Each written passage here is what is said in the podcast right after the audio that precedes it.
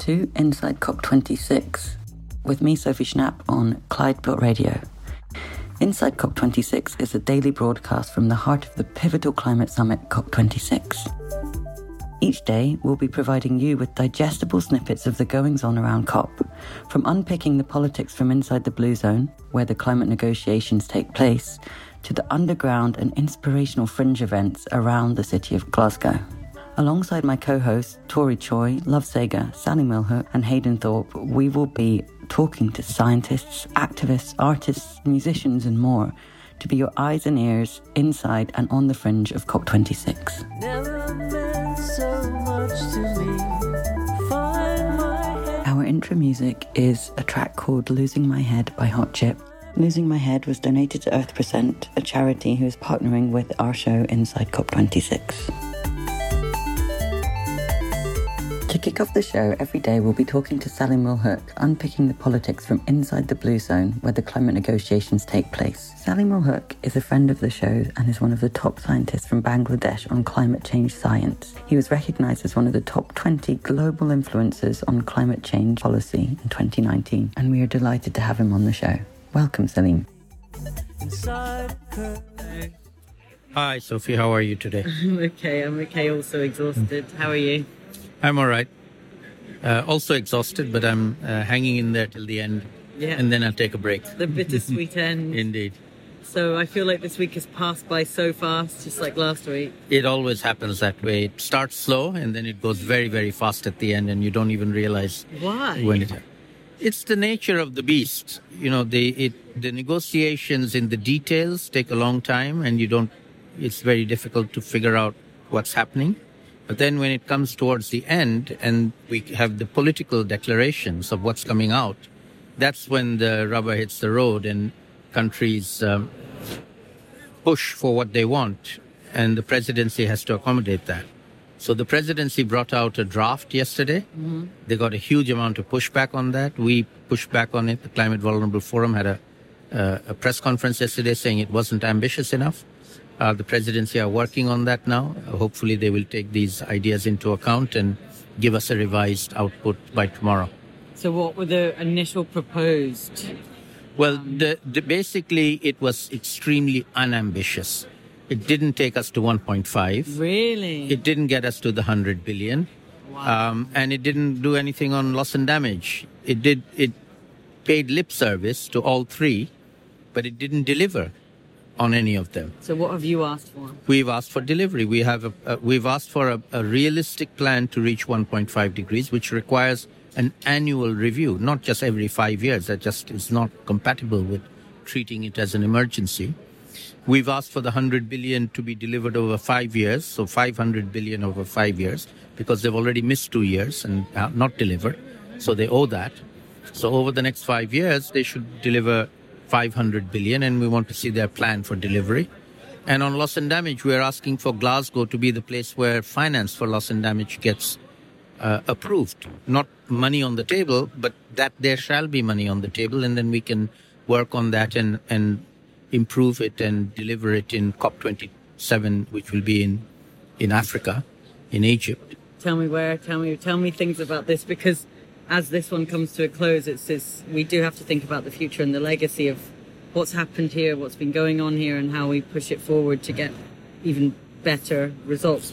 Because the current results are not going good. Sure. So, so um, next year it's Africa's turn to host COP because every year it's a different continent, and Egypt has stepped forward to be the host, and it's going to be an African COP, very clearly an African COP. In fact they have said it's not just an African COP, it's a vulnerable countries COP, including vulnerable countries from other continents. So that means it's our COP. And we will set the agenda and we will decide what needs to be addressed and how ambitious it needs to be. And we will push other countries to make that happen. This COP, COP26, is Boris Johnson's COP, mm. is the UK's COP. Mm. They pushed back on many things that we asked for. We are not happy with that. Uh, next year, we will be in charge and they will have to do what we ask them to do. Okay, but how will we actually get them to do it? Because if they're not doing it here, they didn't do it before. The fossil fuels are still, you know, 80% of which are, take over our energy systems, and it's been the same for 10 years. Absolutely. And so the, the COPs have limited power to change real politics and real finance. But they do have some power. They can move things forward. And the COP21 in Paris was a good example of that. We agreed in Paris keep temperature below 1.5. The rich countries would provide 100 billion a year to the poor countries. And we now have loss and damage as one of the issues that we need to take into account. Um, Glasgow was about putting us back on track. We weren't on track coming into Glasgow. We hope as we come out of Glasgow, we will be back on track. And then we can pick it up again in COP27 in, uh, in Egypt and take things forward in a more ambitious manner. We have not been too ambitious here. We haven't been able to be too ambitious here in, in Glasgow. So when will we when will we know about the final final results of COP? Tomorrow. Tomorrow. What, uh, that's Friday. You mean? Yes. Friday. Tomorrow, Friday. Um, historically, we never finish on a Friday. Right. We've always gone to Saturday or sometimes even Sunday, uh, which has been extremely um, debilitating, particularly for poorer country delegates who only have permission and enough money to stay until Friday. Yeah. They all have tickets going home on Saturday. And if the negotiations continue into Saturday and, and Sunday, they can't stay on. They don't have permission to stay on. They don't have enough money to stay on. So more than 90% of them have to leave. That's what happened last COP in Madrid. They all left. And when they've gone, they're, they're no longer fighting for their cause. So for two weeks, they fight their red lines. And when they leave, their red lines disappear. And when they get home, they read the newspaper and they see everything they fought for for two weeks is gone. Mm, shit. It's a negotiating tactic by some of the big bully countries to, to prevent an, an, an an agreement in time. Uh, well, COP26 presidency knows that. I hope that they will insist on finishing on time. So you don't think that there's going to be uh, something coming out of COP called the Glasgow Agreement? There will be a Glasgow decision. It's being called a Glasgow cover decision. Glasgow? Cover, cover. cover. Deci- it, it's sort of an umbrella mm. uh, covering everything that was discussed in, in Glasgow. But it isn't an agreement in the sense that it isn't it isn't like the Paris Agreement. It's not something new. It just picks up what was what is in the different negotiating tracks that happened here in Glasgow and pulls them into one package, uh, so people can understand basically what happened in Glasgow. So we're not going to be leaving saying the Glasgow coverage package, la la la la la. Do you think, or? We shall see. I mean, the, it, we should not be um, expecting anything too ambitious. All right. What we got yesterday as a draft was very low ambition, unacceptably low.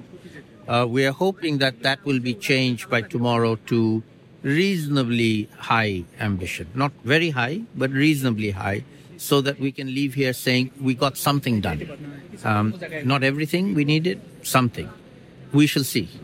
And what are the things that have come out? Is there anything that's come out that's made you feel positive or that are um, good political decisions before we go? Well, we, we are already hearing very positive aspects on adaptation funding, which was a big ask from yeah. the vulnerable countries. All the rich countries are saying, yes, we'll give you more. How much they want to give us isn't commensurate to how much we want, but that's where the negotiation takes place. But the positive sign is that they will. The UK announced a sizable contribution on adaptation just a couple of days ago. Uh, so those are all good signs, signs of goodwill. Um, they are accepting that loss and damage is a big issue that needs to be addressed here. This was something they didn't do before. In Madrid, they refused to do it. So COP25, if we couldn't get it through. COP26, we hope we'll get it through. They've been making positive um, signals. Uh, we'll have to see what, what comes out in the actual de- um, declaration. Uh, but I, am uh, quite positive that it should come, something should come out. Okay, great. And what about what's been going on at the Resilience Hub and what's been going on in the Scottish Power headquarters? So, we've been doing the Resilience Hub as a very, very interesting experiment of bringing all the non state actors who are working on resilience uh, in three combined ways. Firstly, those of the people who have been able to get to Glasgow, have been doing sessions from morning till evening uh, at the Resilience Hub. Those who aren't able to come to Glasgow have been linking up virtually. So almost every session has had in-person speakers and virtual speakers involved. So people were able to participate without actually flying to Glasgow. And this time we did a very interesting experiment. To my knowledge, nobody's ever done this before.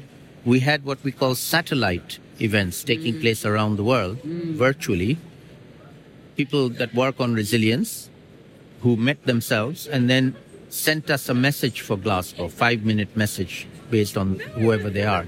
We had waste speakers, we had women's groups, we had children's groups, we had many different groups who are working on resilience, had their own meeting, uh, and then they sent us a message for Glasgow, uh, a five minute message, which, which we've been showing at the Resilience Hub repeatedly. Downstairs, there's a video that shows these uh, messages continuously coming in.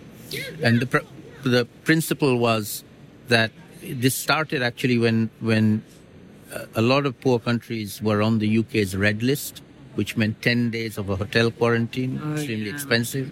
And many, many people who would have come said they can't afford to come. Mm. They can't come. So we designed this for people not coming to Glasgow being able to participate. Mm. And it worked very well.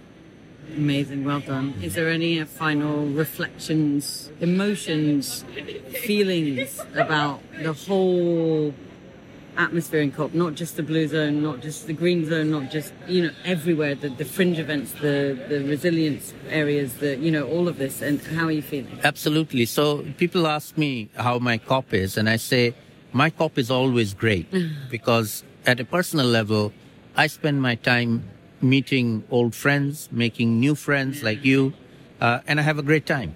That's what I come here for networking, meeting people, having a good time, good conversations. So my personal COP is always good. What happens in the in the greater negotiations, not always good. We'll see what happens there. Uh, but also the experience in Scotland has been not just within the blue zone or the green zone, but outside in the city of uh, Glasgow with the Scottish people. I actually lived in Edinburgh, so I used to commute and I met people in Edinburgh as well as, as Glasgow. And it's been great. They've been extremely hospitable, extremely friendly.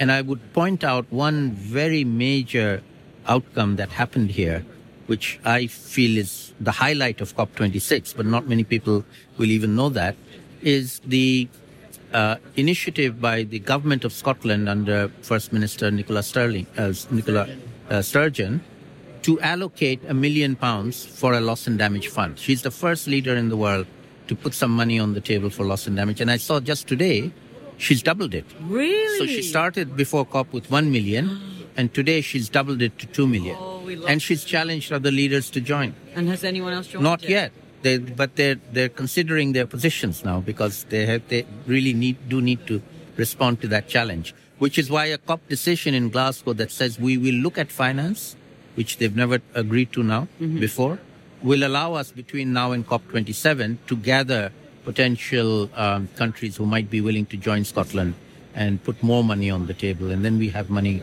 for loss and damage as well, something we fought for for a long time without success. Hopefully in Glasgow we can open the door for that. Can't wait, and I hope that the legacy just means more and more money will come in for loss and damage so. because we it is so. outrageous. Mm-hmm. Thank you so much for everything. You're and, welcome, uh, and good luck with your uh, programs. Thank you. Hello. Hello. Tell me your name, please? Sure, I'm Tom Howes. I'm head of the Energy and Environment Division at the International Energy Agency. Amazing. Um, and what have you been doing around COP? Oof, we've been uh, here in quite some force. Uh, Fatih Birol was here all of last week, which was exceptional. Uh, there's just so many people here gathered, and uh, it's a good opportunity to get our messages out. Our messages of the fact that net zero is feasible, that there are policies and measures available to us now uh, there's also a need to, to, build build up our innovation and technology development for the for the medium term, but already in the short term there are policies and measures available to us, uh, good practices. There's the need to um, bring in people to all of this. We created uh, earlier this year a people-centered uh, energy transitions commission, uh, which has got energy ministers from around the world, just making sure that uh, the distributional aspects, the energy access aspects of policy are not neglected because it's a huge transition. the energy transition isn't just the energy sector, it's affecting all parts of our lives transport, housing, businesses, jobs. Um, so you've really got to make sure that people understand this and are part of it and accept it because without that, nothing's going to happen. And just for the listeners out there, what does net zero mean? Net zero means, uh, well, we've done an economic analysis uh, of a scenario where all the energy sector's emissions are reduced to very near zero. Um, but there are some sectors which, where it's very expensive or difficult to actually reduce to, to completely to zero. So for those, we, we try to compensate. So even if there's some emissions still, for instance, in in uh, heavy steel production or in concrete or in fertilizer fertilizer production, you can compensate that by sinking carbon somewhere else, either through carbon capture and storage, so literally capturing carbon, carbon from emissions or from the air and sinking it into a, an old oil well or something like that, um, or planting trees and, and or using seaweed forests to, to sink carbon into the, into the sea or into the earth. Great. And can you tell me just the what the purpose of the IEA is and the importance of the IEA globally in this kind of time of crisis? Well, we were created in 1974 to deal with a different crisis, deal with, to deal with the oil oil sector crisis, oil price rises. Uh, so our, our historical focus was on making sure we had secure energy supplies and affordable energy supplies. But that mandate's changed over the years because security of energy also means sustainability of energy. Uh, we're seeing on almost a daily basis the impact of climate change that disrupts our energy supplies, whether that's blowing down uh, infrastructure or, or freezing gas pipes uh, or causing massive uh, droughts and or, or, flooding, which again disrupts energy infrastructure. So, out of necessity, energy policy is moving into addressing these climate issues. And the agency produces, well, it gathers a lot of data from our members around the world. We've, we've got about over 30 uh, member governments who, uh, who fund us. Um, so we collect data, we undertake analysis, we produce policies and scenarios and proposals, basically to help governments understand what's going on, understand what other countries are doing by way of best practice in policy, so that everyone can learn from each other and implement good policies which are addressing our energy policy goals. Amazing. And the so the 30 members are the people or the, the, the governments that take your stats and your figures and your findings into account within their own mandates. What about the other 170 or I don't know how many, but uh, there's a load more countries in the world that um, aren't members, but how do you affect them? Sure. Well, partly we, we reach out to some in, in particular. I mean, we've, we've got, uh, for instance, five big uh, uh, associate members, uh, countries like Brazil, Indonesia, uh, South Africa. Um, so we, we reach out to them to, again, to share best practice and also to help them build up their own domestic capacity, both to either gather the data they need to understand what's going on, um, but also to, to help them, their, their, their, civil servants and their communities understand what they also can be doing um, in, their, in their way to, uh, to, if you like, leapfrog what the, what the developed world has done to, to get cracking. Um, because the growth in energy is going to be in the developed, developing world from now on. Um, so they've also got to understand this and, and take measures themselves directly. So we reach out to those associate countries and through them to, to the regions that they're in. So we have projects dealing with Latin American hydropower and climate crisis as a whole, or dealing with Asian countries and their use of energy resources. So we reach out globally. And what does the IEA have to do with the Paris Climate Agreement and how are you helping countries around the world reach this 1.5 emission uh, degree mandate? Well, it's our, we, are chiefly an, an analytical organization. So we've come forward with the scenario on net zero. We, came, we produced this earlier this year. And it's, it's important for governments to understand that, uh, that net zero is feasible, that there are technologies available to us, there are policies available to us where, where they can actually make it happen. And in, you help break it down to make it manageable. So we do that. Um, we've got colleagues who literally support the negotiations on parts of the Paris Agreement, such as Article 6. Uh, I have a team working on carbon pricing around the world, and we both help design uh, the structures of carbon pricing or, or, emissions trading schemes around the world. But we also help with the, the technical discussions of Article 6, which is one article of the Paris Agreement about carbon trading around the world. Great, great. And what so what what I hear and what I know and what I feel is that currently the price on carbon is certainly not uh, not what it should be to get us to this 1.5 mandate, and it's not doesn't create kind of climate justice or any equality. It really it prospered. It helps energy companies prosper what's your what's the IA stance there, and is do you not think that it should be um, a, a, different price? Um, you're right. Overall, it's, it's not the prices are not high enough. Um, we use carbon pricing. It's we, are creating a market. It's it's it's adding a, it's correcting market prices around the world. We do most of our things through market pricing, so it's it's good to adapt markets to, to work this way. But it's true you've got prices like uh, 120 euro in Scandinavia. Um, but in the bulk of the world, prices are, are less than, than, 5 euro per, per ton of CO2. Um, as to the, the distributional consequences of it, that's, that can be part of every scheme. In a sense, carbon pricing is flexible. You can introduce it at whatever level you, you, you think you need, um, with whatever sectors you think you need, over a time scale you think you need. So it's a flexible tool.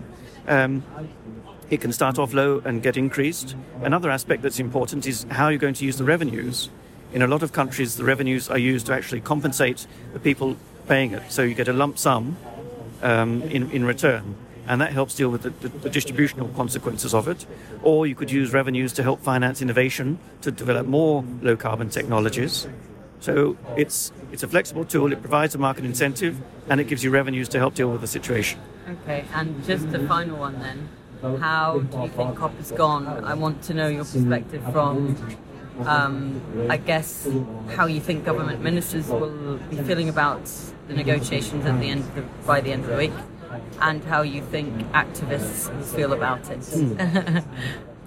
Um, well, I think ministers are, are, struggling to come up with sufficiently clear uh, and consensual uh, announcements and am- ambitions.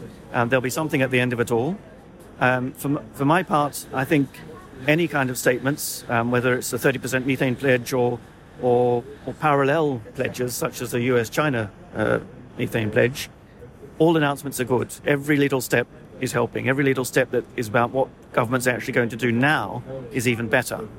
Um, so I think that's all good. I think overall, yes, probably the, the, the climate community might be disappointed um, because they know uh, and they're very conscious of the fact that we really need to speed up on all of this. So they won't be happy with the, the speed or the level of ambition. Um, but uh, I guess ministers feel that any step in the right direction is a good step, uh, and I guess I'm more in that camp. Right, right, right. Well, thank you so much for coming on board. My pleasure.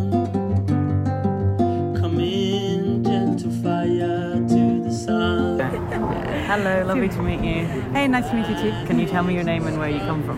My name is Rana Adib. I'm um, from REN 21, the Renewable Energy Policy Network for the 21st Century, and we are based in Paris. Amazing. And tell me why REN 21 is so important.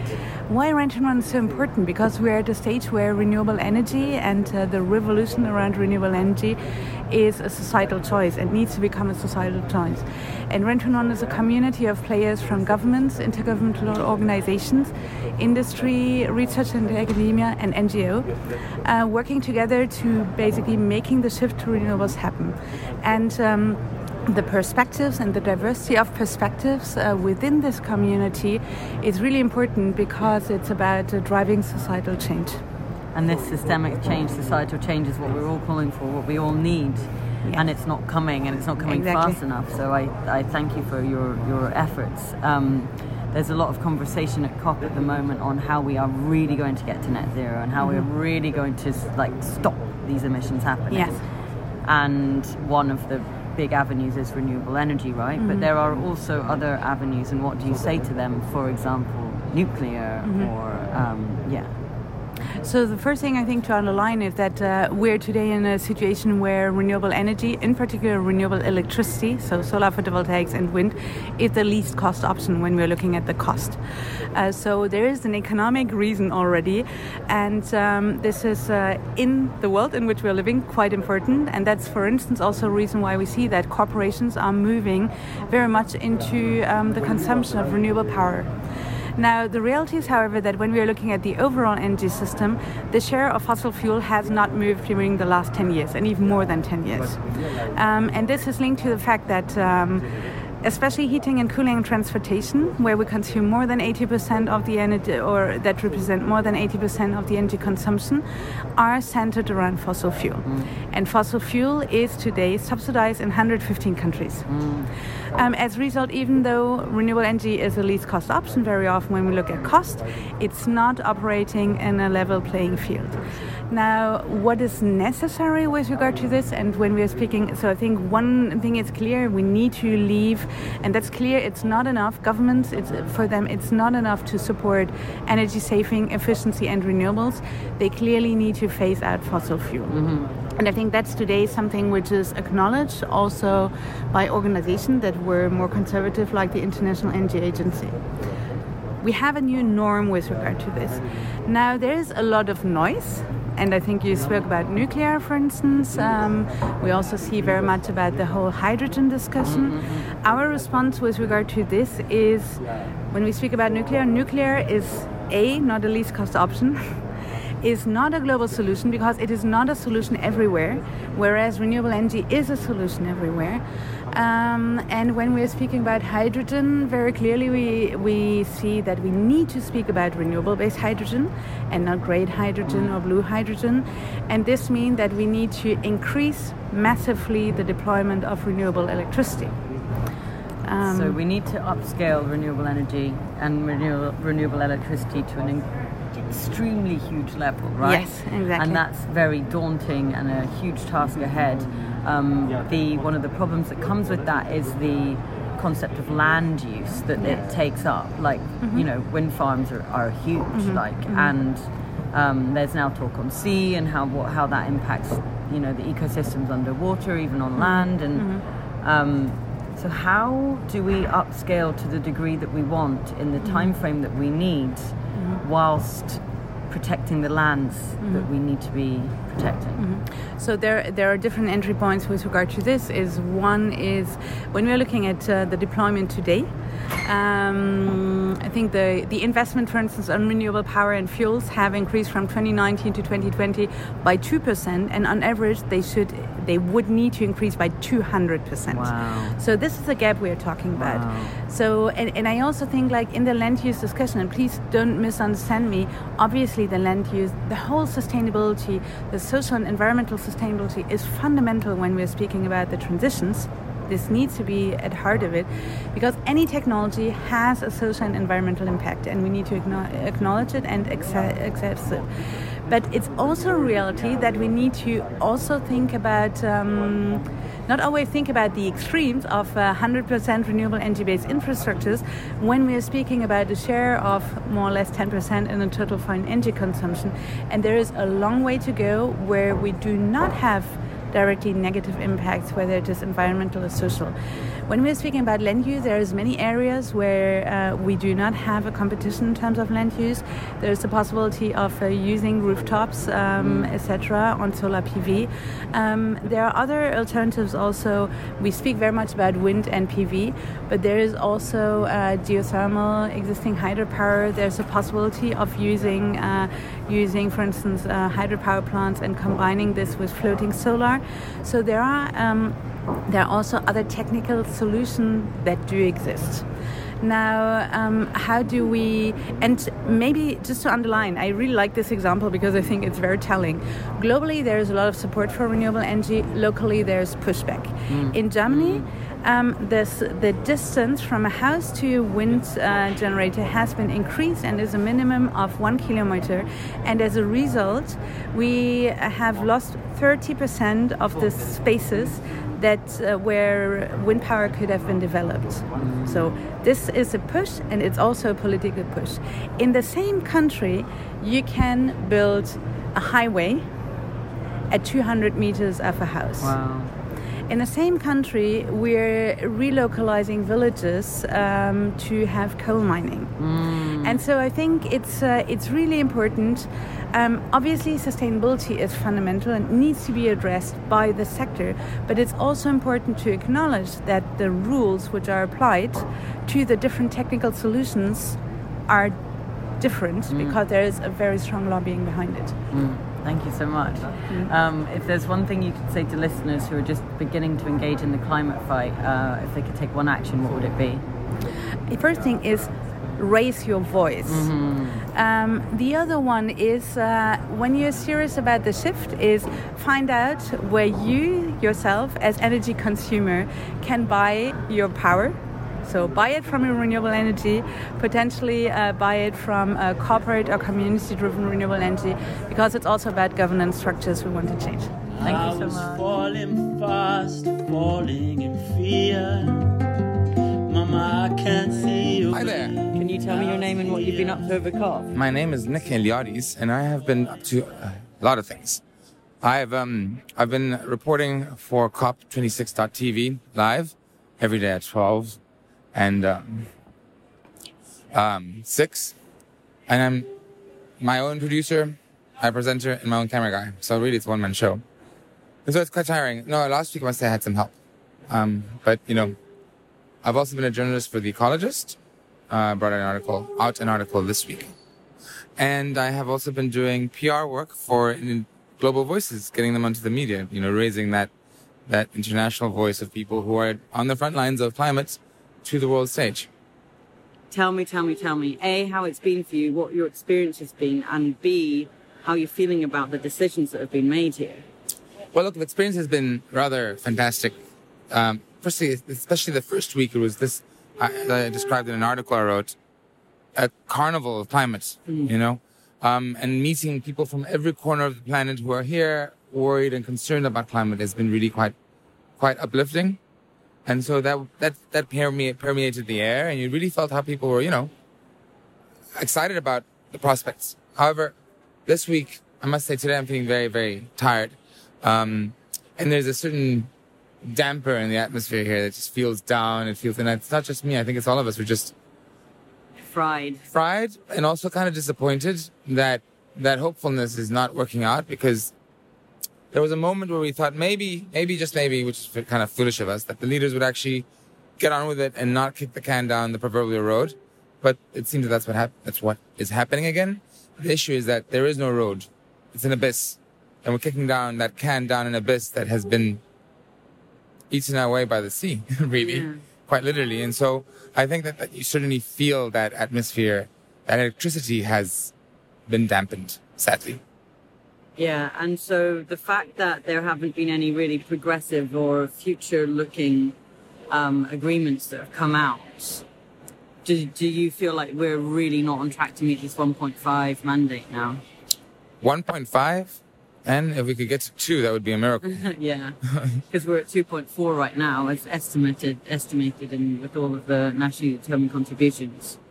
Well, look, that's an improvement from the beginning of the, of the COP, The which is COP, right? 2.7. Exactly, totally. But still, it's not good enough. No. It's just not good enough. No, so many people are going to be in serious danger, and, and so many people are actually going to die with that. You know, it's, it's petrifying.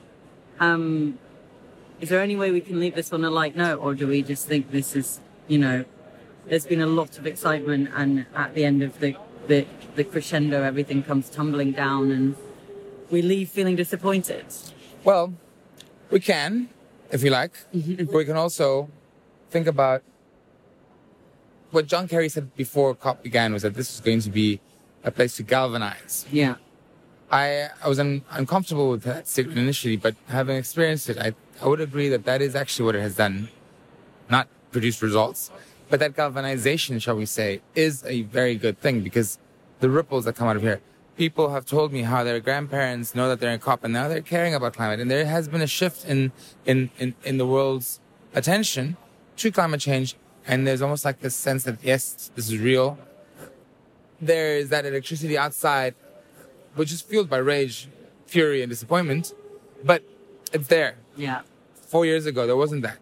In Paris, you didn't have that. Yeah. People didn't know what the hell a cop was. Sure. And now everyone knows what a cop is. Yeah, I do wonder whether, so just for the listeners out there, the fringe events have been actually inspirational, cultural, and really bringing us a sense of hope, but also deep desire to come as one with the lands, understanding ourselves better and, and listening to indigenous peoples and communities and learning from different ways of being and culture is really coming together at the forefront currently on the fringes, right? Mhm. Which has been, I've never experienced that at a COP before. It's never been so edgy and fun. So like, is that because we're in Glasgow or is that because so many more people are in the fight now that it's like the cultural sector has engaged as well? Look, I, I, I was at the COP in Madrid two years ago, the last one. Um, there was certainly a cultural fringe around these things and the min- Minga Indígena and all these things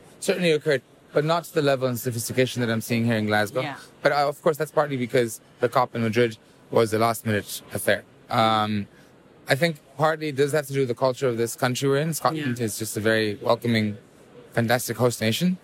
But I think it has certainly very much to do with the fact that people now begin to care and accept that climate change is a reality and that we need to do something or else we're all going to die. We are all going to die. Thank you so much for coming. All the the show. My pain absolute pleasure. and the heavy rain. Nice to see you too. Nice to see you again. Nice to see you again indeed. Tell me before we begin your name and what you do so that our listeners can Okay, understand. I am Philip Braat. I'm the Lord Provost of Glasgow, which is basically the civic mayor of the city of Glasgow. Um, Yes. You had a lot of hopeful, positive thoughts, and I'm just really curious to know how COP's been for you. Very positive, but there's always more that needs to be done. And I think obviously Glasgow will be a stepping stone, but not the end result. Uh, there is still a lot more work that needs to be uh, taking place over the next coming years. But I think if even in Glasgow, if we can leave a blueprint of where we should go to, that's great.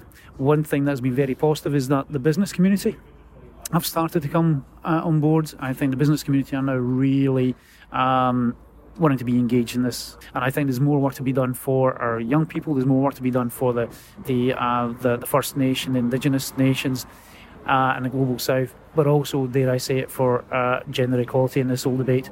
There have been positives, there have been negatives, and there have been some grey areas with regards to COP in Glasgow. But ultimately, for me, uh, from a very parochial, local level, I think Glasgow has, as a host city, done the best that uh, could. I think it's been a, a great host. It's been a, a very welcoming and, and warm host. Certainly, the people of Glasgow have have shown uh, a light on on the city whether the world leaders at the end of the day will actually um, come through with the, the very bold and ambitious decisions and necessary, decisions, that's a whole other debate. But uh, I think that whatever the, the outcome will be of COP here in Glasgow, it will certainly not be the, the last chapter in this long and, and very important vital saga. Hello, my name's James. I'm a filmmaker and adventurer. For people who have not engaged in the climate fight, the one action they can take is to shift their mentality, shift the mindset, switch from a from a, a mindset of despair and hopelessness and powerlessness to agency.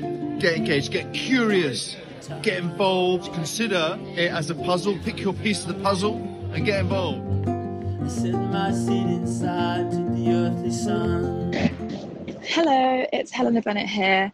Um, just a couple of reflections on the last couple of days of COP. Um, we've seen a copy of the draft text. Depending on who you are and what your opinions are, you could say it's negative uh, or positive.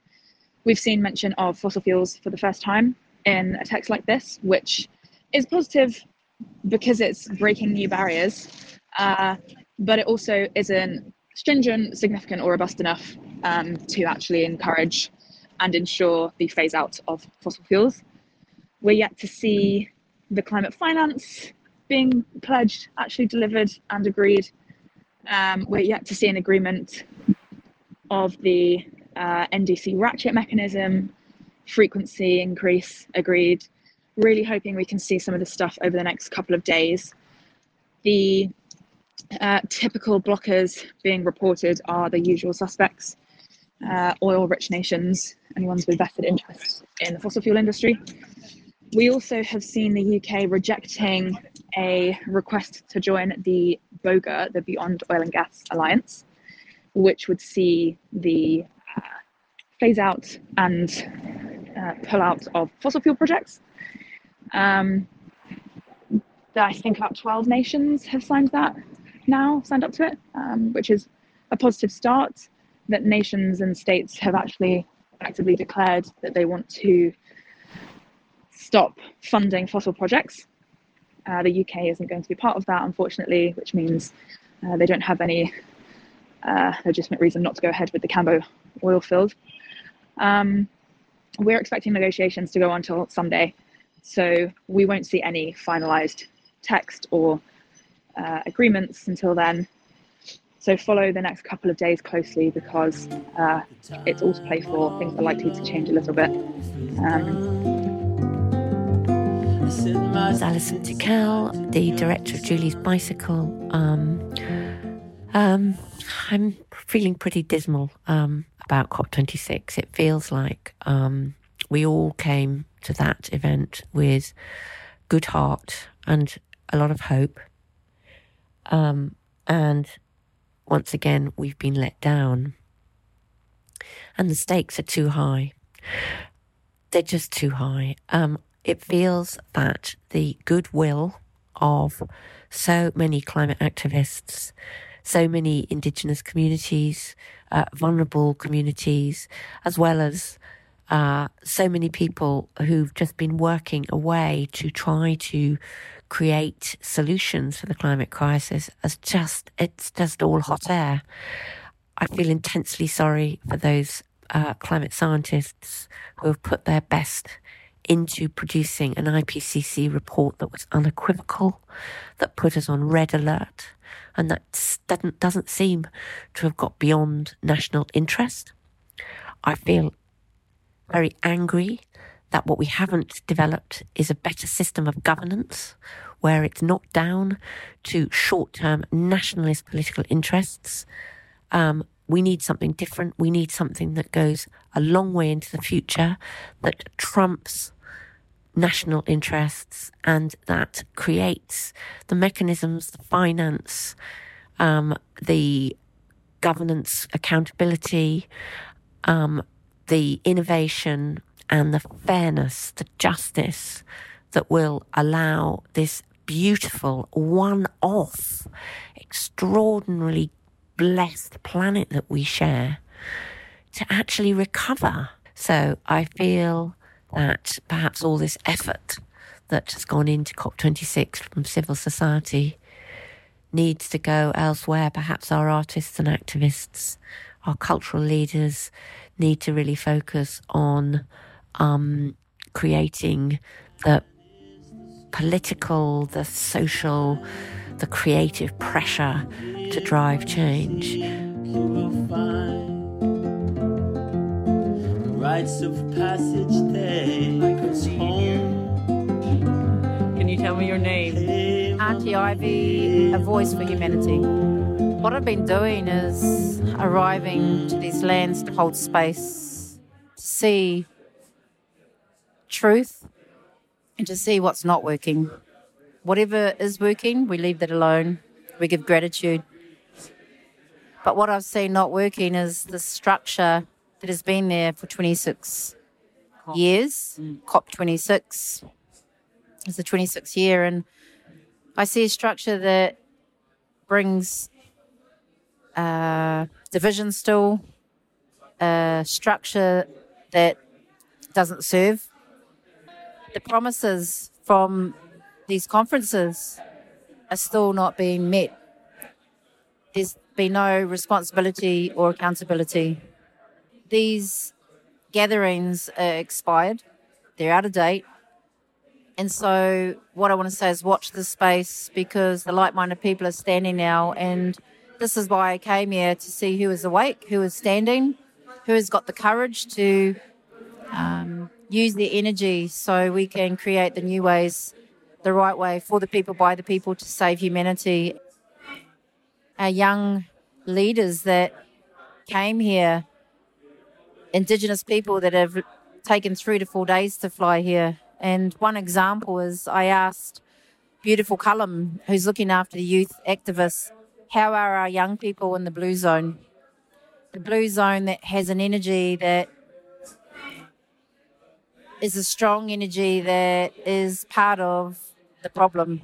And he said they're not well.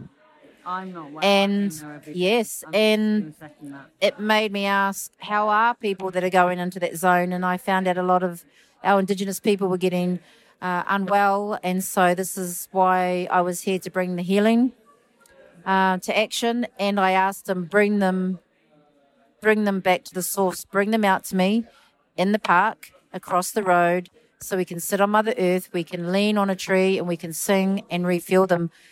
It's my responsibility as a grandmother to make sure our young people are all looked after. He brought them out. They sat on the ground. Nick Mulvey came with his guitar. We sung, and they lit up like the strongest full beam lights. They sang, they spoke from heart. And I said to them, How has it been for you? And they said they felt like slaves locked in cages, standing outside the gate, not being heard or seen. It broke my heart. I was in tears today when I spoke about them, and I knew that it was worth coming across the waters through all these blockages to refuel our babies that were here with their messages. Tell me just one thing. What is the source for you? The source is what gives us life, nature, the elements, our ancestors that are our allies from above, and each other.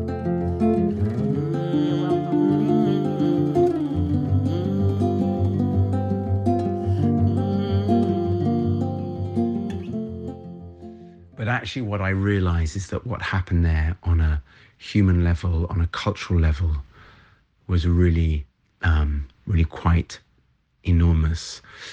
In the years that I've been an activist and a protester, working with different bodies, different organizations, some radical, some uh, highly structured NGOs, um, with nods to Extinction Rebellion and Music Declares. And also two generations before of Greenham Common protesters, CND protesters of 30, 40 years of environmental movement. And I feel that COP was an extraordinary um, sort of moment in the waveform where a lot of the energies and the ambitions and the invested time and heartbreak and and and rage that's been erupting in different places and different marches came to a sense of of purpose at COP. And um, and I think there felt like a a surge a surge forward and glimmers of hope. So I don't know.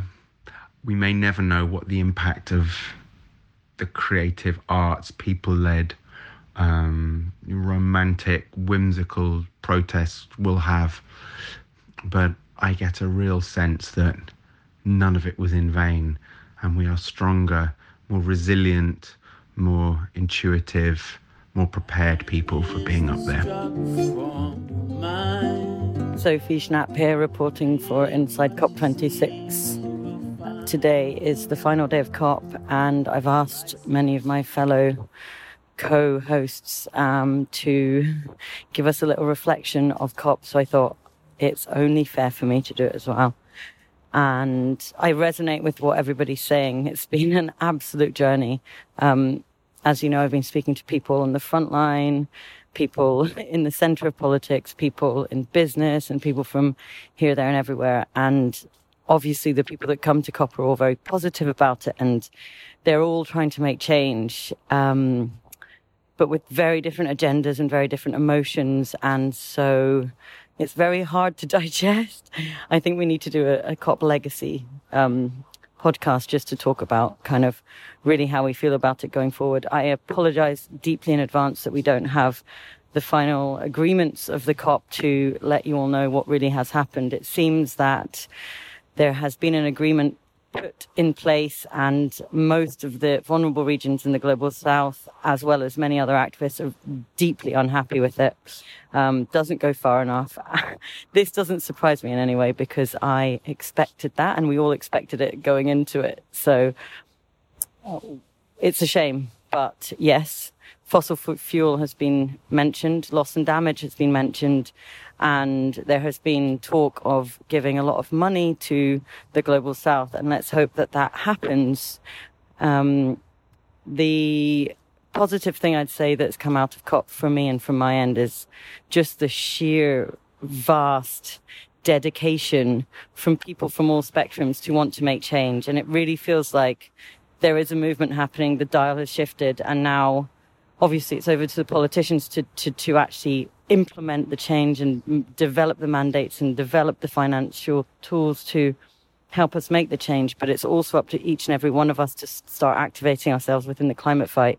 And that means we have to start feeling what this means to each and every one of us individually and going back to our communities and seeing what's wrong with kind of the environment in our communities and engaging straight and directly into the communities and then talking to people and reading things and educating yourselves and with any resources and any uh, you know even a, even a library membership that you have just start to engage and to, to, to feel part of this because as soon as you realize that there's a community out there for you that is fighting the fight then you will be part of the community and you'll be welcomed into it with with open arms. So our voices matter, every single voice matters, and I, with my last wish, ask you all to start engaging just that little bit more and start feeling and looking inwards. Unknown. Um, thank you so much for joining in. Thank you so much for listening.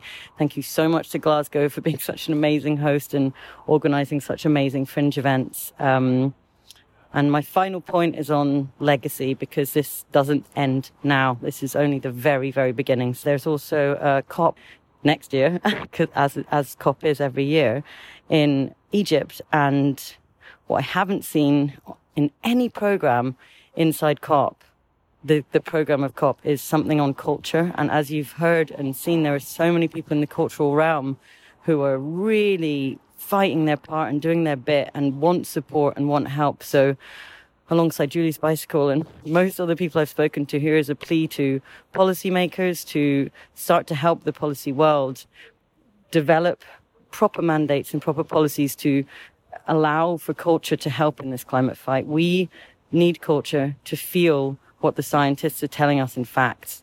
Without the feeling, we are not engaged. So I want to see at next year's COP in Egypt a really big place for culture, for music, and for the arts to get engaged. Introducing Eno Insights. This part of the show will take a dive into Brian Eno's mind, thinking of innovative ways to save the planet. Yes, it's all looking good. A big hello and welcome to Brian Eno. It is an absolute pleasure to have you on our show. Hi. It's a pleasure. Thank you for inviting me. Great. Let's dive in. What artists do is invent other worlds. You know, whether those other worlds are novels or films, The Matrix, you know, Brave New World, whatever. They invent worlds in which you can enter and you can see what they feel like. So you can have feelings about a fictional place. And a fictional space, I should say. Um, that seems to me the most important thing humans can do. It's like modeling things and seeing how they feel and then taking those lessons back into your own life. I would rather live in a world like this, or I would rather not live in a world like that. How do we learn which worlds we would rather live in? Mostly by experiencing the work of artists who are all the time making those worlds. So they're doing the job of modeling. You know, everybody understands that you do modeling in science. If you want to build a bridge, you don't just start hammering bits of steel together. You make a model of it first and see how it would do in different kinds of wind and rain and so on. Well, that's what artists are doing, but they're doing it with your feelings. You know, scientists model the world in order to see how it works. Artists model the world in order to see how we feel about it. It's like we need for Good quote, that one. Thanks, Brian. Another, another T-shirt. Repeat it one more time. I have to remember what I said.